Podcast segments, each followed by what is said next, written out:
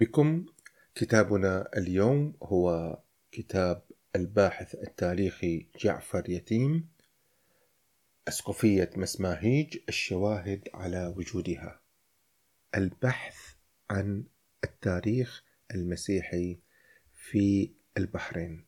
بحث شيق ومهم وأنا شخصيا باستمرار حين يسألني أحدهم عن نسبي إلى الدير حين يقول لي أنك تكتب علي الديري. هل أنتم مسيحيون؟ الجواب أقول له نعم نحن مسيحيون. نحن لدينا في قريتنا مسجدا اسمه الراهب ولكني أسكت بعد ذلك. لا أعرف شيئا عن هذا الوجود المسيحي. من هنا كان هذا الاهتمام الشخصي بتاريخ المسيحية في الدير وفي سماهيج وفي جلالي آه، يشكل بالنسبة لي مسألة هامة جدا. كذلك الباحث الباحث هو من ما يعرف اليوم بقرية سماهيج ولكن سماهيج لم تكن قرية هي اليوم قرية. الباحث ابن سماهيج ابن هالبار الذي يريد أن يعرف تاريخ أرضه وتاريخ بحره وتاريخ مزارعه وتاريخ مساجده وتاريخ كنائسه ذهب ليقوم بهذا البحث التاريخي المضني. هو اهتم بموضوع الوجود المسيحي لأكثر من عشرين سنة وهو ينقب في الكتب في المصادر جمع لنا كما هائلا من المصادر المتعلقة بالوجود المسيحي في البحرين. إذا هناك يعني هم هناك هم شخصي هناك اهتمام بهذا الوجود لأنه سيفسر لنا أشياء كثيرة تتعلق بسلوكنا تتعلق بأسمائنا تتعلق بألقابنا حتى تتعلق كذلك بالتراث الذي لدينا. على سبيل المثال أنا حين أذهب إلى مأتم جدتي وأنظر إلى المخطوطات الجميلة العتيقة التي صار لها أكثر من مئة عام أجد من بينها وفاة السيدة مريم. أجد كذلك من بينها وفاة النبي يحيى. كيف جاءت هذه الأوراق هذه المخطوطات؟ لماذا يهتم لماذا يهتم هؤلاء بهذا التراث؟ ما الذي يجعلهم يعطوا أهمية كبرى لوفاة مريم ويخصصوا لها يوما في العام وهو الخامس والعشرين من, من صفر ليكون وفاة لمريم يطبخ فيه وتوزع البركة فيه ويقرأ فيه.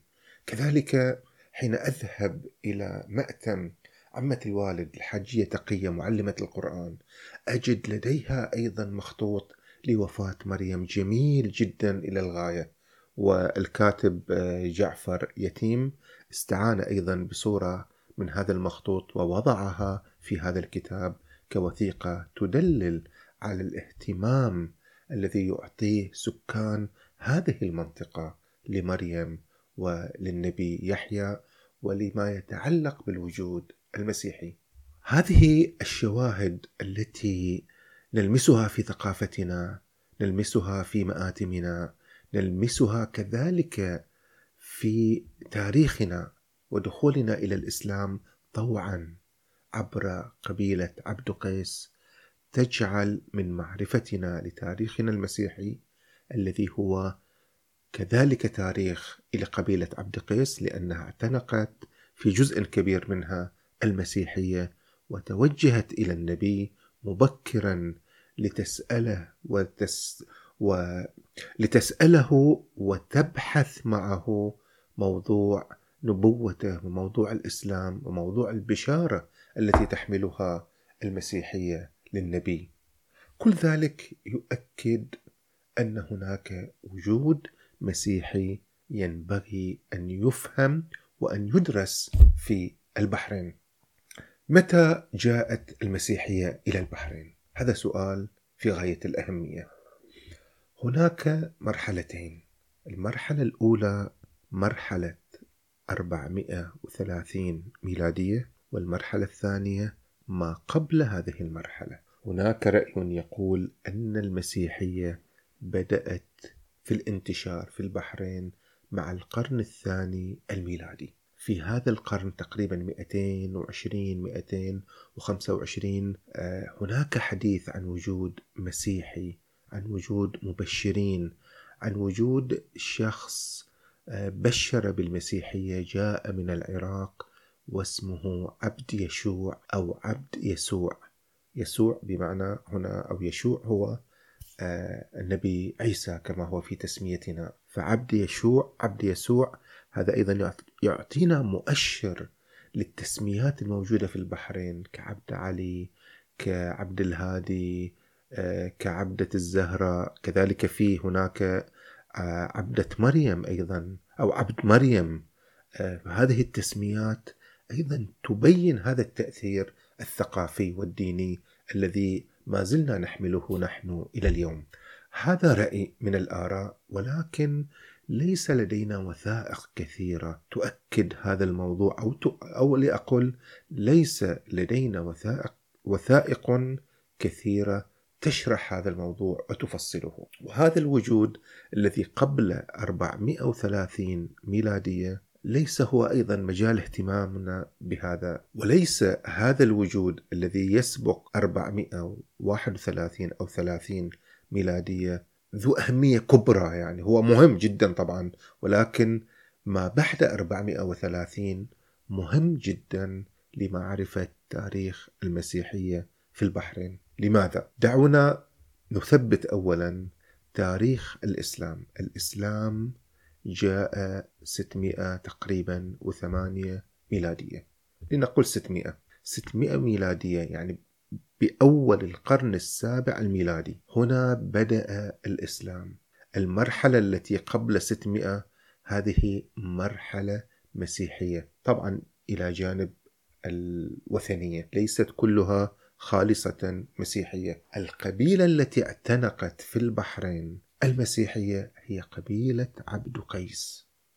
وهذه القبيلة هي القبيلة التي اعتنقت الإسلام مبكرا وجاءوا إلى النبي طائعين ومرحبين لا خزايا ولا ندامة كما قال النبي. يعني لم يأتوا مخزيين ولا نادمين ولا مجبرين ولم يتم غزوهم لكي يقبلوا.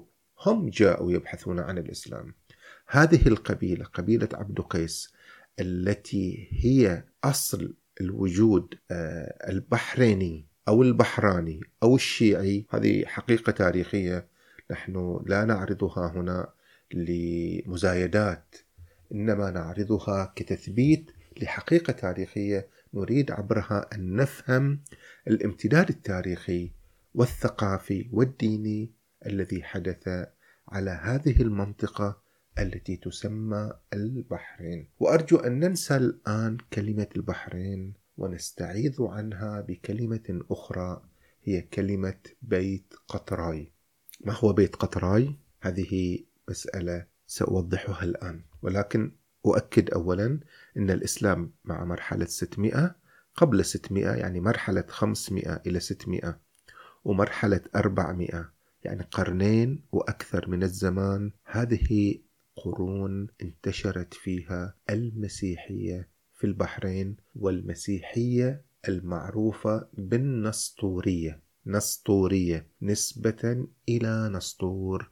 وسنتحدث عنه أيضا قليلا لنوضح من هو نسطور. نسطور هو أسقف هو رجل دين مسيحي مثقف آه، تبنى وجهة نظر مغايرة لوجهة نظر المعتقد المسيحي الكاثوليكي كما هو معروف الآن يعني. هو يقول أن المسيح ليس إلها وأن أم المسيح ليست أم الإله. هي أم بشر هي مريم هي مقدسة هي نزيهة وابنها كذلك ولهم طبيعة بشرية والمسيح له طبيعة أخرى طبيعة تختلط فيها الألوهية. بس كيف هذا موضوع آخر نريد أن نتحدث عنه الآن؟ المسيح ذو طبيعتين أو كما تسمى في اللغة السريانية الأقانيم له أقنوم بشري وله أقنوم إلهي ولكن ليس هو الإله. الكنيسة الأخرى وهي الرسمية التي تبنتها الدولة الرسمية الرومانية تقول بأن للمسيح طبيعة واحدة طبيعة إلهية. هو إله وأمه هي أم الإله ولا يجوز أن يقال خلاف ذلك.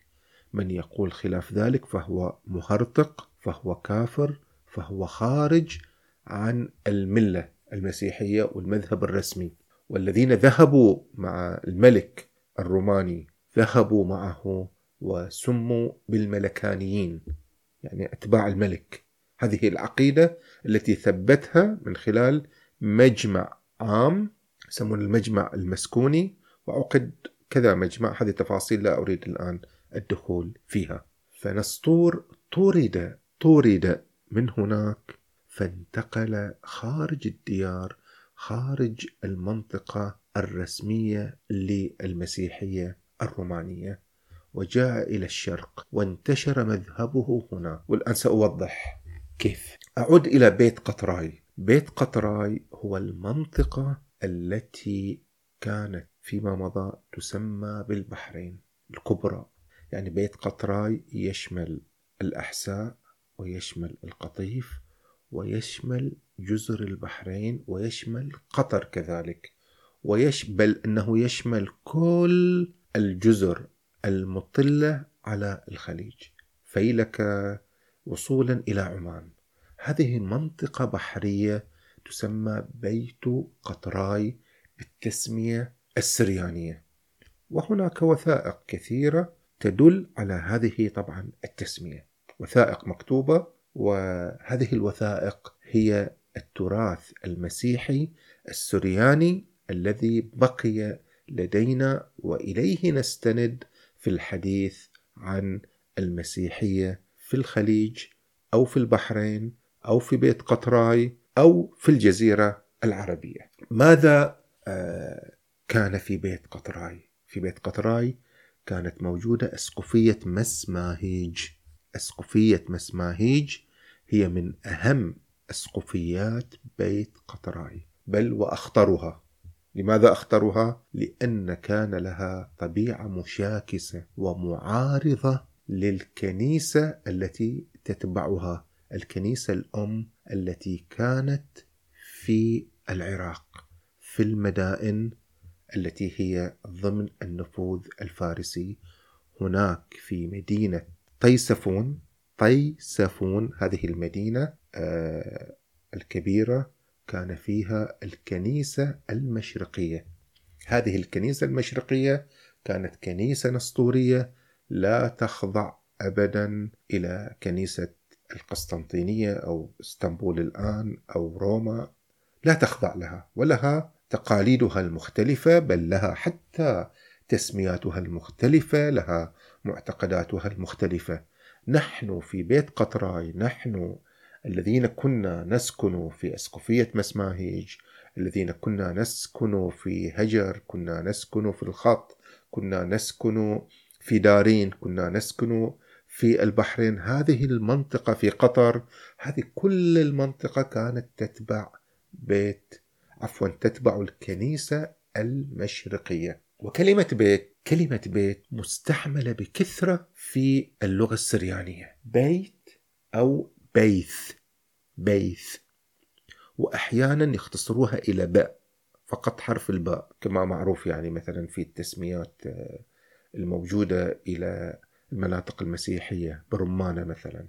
برمانة يعني بيت الرمان يعني منطقة التي يتواجد فيها الرمان برمانة مثلا. وهذه تسميات في الشام موجودة بكثرة لأن انتشرت هناك اللغة السريانية. فبيت قطراي أو بيث قطراي بمعنى المنطقة ليس بيت هنا بمعنى مسكن واحد أو آه، بناء لا هي منطقة جغرافية تطل على البحر وتتبع هذه الكنائس الموجودة الأسقفيات الموجودة في هذه المنطقة تتبع الكنيسة المشرقية السريانية في العراق. مسماهيج واحدة من هذه الأسقفيات واحدة. وأسقفية هنا ليس بمعنى كنيسة هي أكبر من كنيسة.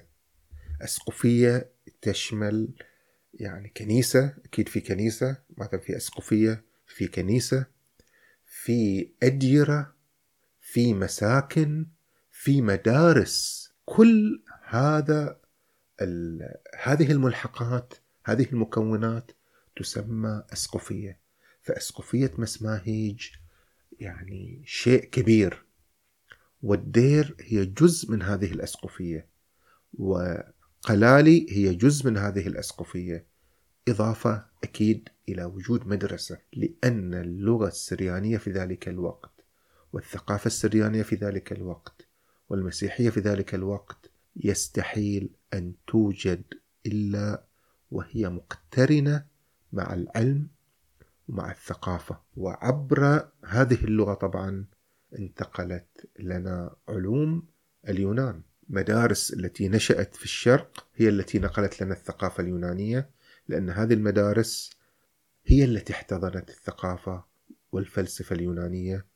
وفي الغرب حين اعتنق الرومان المسيحية حاربوا كل الثقافة اليونانية وكل الفلسفة اليونانية واعتبروها وثنية وجهلا وتم حربها. على أي حال هذا موضوع آخر. ولكن الآن نعود إلى منطقتنا إلى أسقفية مسماهيج.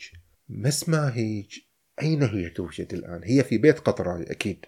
ضمن منطقة بيت قطراي. هل هي سماهيج الحالية الآن؟ لا نعرف. لا نستطيع أن نؤكد ذلك بنسبة 100% لكن الباحث جعفر يتيم يذهب عبر طبعا استقراءات وعبر ترجيحات إلى أن سماهيج الحالية هي مركز هذه الأسقفية وهو يعلل لأسباب ولكن دعوني الآن أحدثكم عن مسماهيج عن هذه التسمية وعن المنطقة. هناك آراء تقول أن التسمية هي تسمية أساسا فارسية وحين حولت أو ترجمت إلى السريانية صارت مسماهيج. في حين هي تعني بيت السمك يعني تعني مكان السمك التي تكثر فيه الأسماك. وهذه الكلمة طبعا نعرف إحنا الأسماء حين تحول من لغة إلى لغة يتم تغيير أشياء فيها لتناسب النطق في اللغة الأخرى. هو ترجيحه أن هذه كلمة فارسية. طبعا هو راجع إلى مصادر كثيرة وعديدة لكل مرجع تاريخي وردت فيه كلمة سماهيج سواء كان بكل اللغات وقام بعملية بحثية طويلة جدا وصعبة جدا وطبعا اسم سماهيج اسم عريق في التاريخ. لا يكاد يوجد مرجع يتعلق بمعجم للبلدان أو للتاريخ وإلا يذكر كلمة سماهيج سواء كان في العصر الإسلامي أو العصر قبل الاسلامي. هذه نقطة. النقطه الأخرى أننا لا نعرف سماهيج هل كانت تطلق على البحرين كلها على هذا الأرخبيل كله يسمى سماهيج أم كانت تطلق على جزيرة المحرق هذه كلها سماهيج طبعا هذا يعني من تقريبا الحقائق التاريخية المعروفة أن سماهيج كانت تشمل الجزيرة كلها. كل جزيرة المحرق تسمى سماهيج. وهذا موجود في وثائق وكتب تاريخية كثيرة جدا. واستعرض الباحث آه تقريبا أغلب المصادر الموجودة. الآن نحن أمام ترجيحات ولكن هذه الترجيحات لها مبرراتها. بس تبقى هي ترجيحات أن هذه الأسقفية كانت في هذه المنطقة التي تسمى الآن سماهيج هذه منطقة تتوافر على خصوبة تتوافر على بساتين على مياه على أسماك على بحر وهذه كلها تجعل منها حاضرة ومرغوبة وسبل العيش الحضارة أين توجد؟ توجد في هذه الأماكن التي تتوافر فيها الحياة والمياه والغذاء. هذه إذا أسقفية مسماهيج واحدة من أسقفيات بيت قطراعي. كذلك لدينا دارين. دارين منطقة في غاية الأهمية وهي موجودة في تاروت بالمنطقة الشرقية. هناك كانت كنيسة والكنيسة هذه كانت موجودة حتى مجيء الإسلام وعقد فيها مجمع في غاية الأهمية مجمع مجمع. يعني في جو الأساقفة المسؤولين في بيت قطراي مع أساق مع رئيس الأساقفة آه، من الكنيسة المشرقية من العراق جاءوا وعقدوا مجمع. هذا المجمع لحسن حظنا موجود. يعني ماذا توصلوا إليه من قرارات؟ اتخذوا تقريبا 19 قرارا. وسجلوا أسماء يعني أسماء الأساقفة الذين حضروا مسجلة في هذا وموجودة وترجمت من السريانية إلى العربية. وفيها معلومات مهمة وتحتاج إلى حلقة خاصة هذا المجمع وعقد في 676 ميلادية. ما يقرب هجرية سنة 50 سنة 53 هجرية في هذه الحدود. يعني الإسلام صار له 50 سنة من وصل مع ذلك كانت هذه الكنيسة موجودة. وهذه المنطقة منطقة مهمة جدا جدا لفهم فكرة ما حدث أو ما سمي بحروب الردة. أنا أعطيت تفصيل حول هذا الموضوع في بودكاست سابق كون من خمس حلقات وتم نشره. ربما أعود من جديد لإعطاء تفاصيل أكثر لأنني بالتأكيد الآن بعد قراءة هذا الكتاب وبعد التعرف على المحيط المسيحي بصورة أكبر صارت لدي رؤية أوضح لفهم لفهم تاريخ ما قبل الإسلام وفهم تاريخ الإسلام وفهم حروب الردة وفهم طريقة دخول أهل البحرين إلى المسيحية. هذه النقاط كلها تتيحها لنا المراجع التي والمصادر التي اهتمت بتاريخ البحرين قبل الإسلام. وأنا أقول أن هذا الاهتمام يعتبر حديث حاليا ليس اهتماما يعود إلى قرون أو إلى عقود هو اهتمام حديث والوثائق آه، جاية تكثر أكثر والترجمات عن عن السريانية تكثر والاهتمامات من قبل المسيحيين الذين هم خارج الجزيرة العربية صارت تعطي آه، ثمارها أكثر.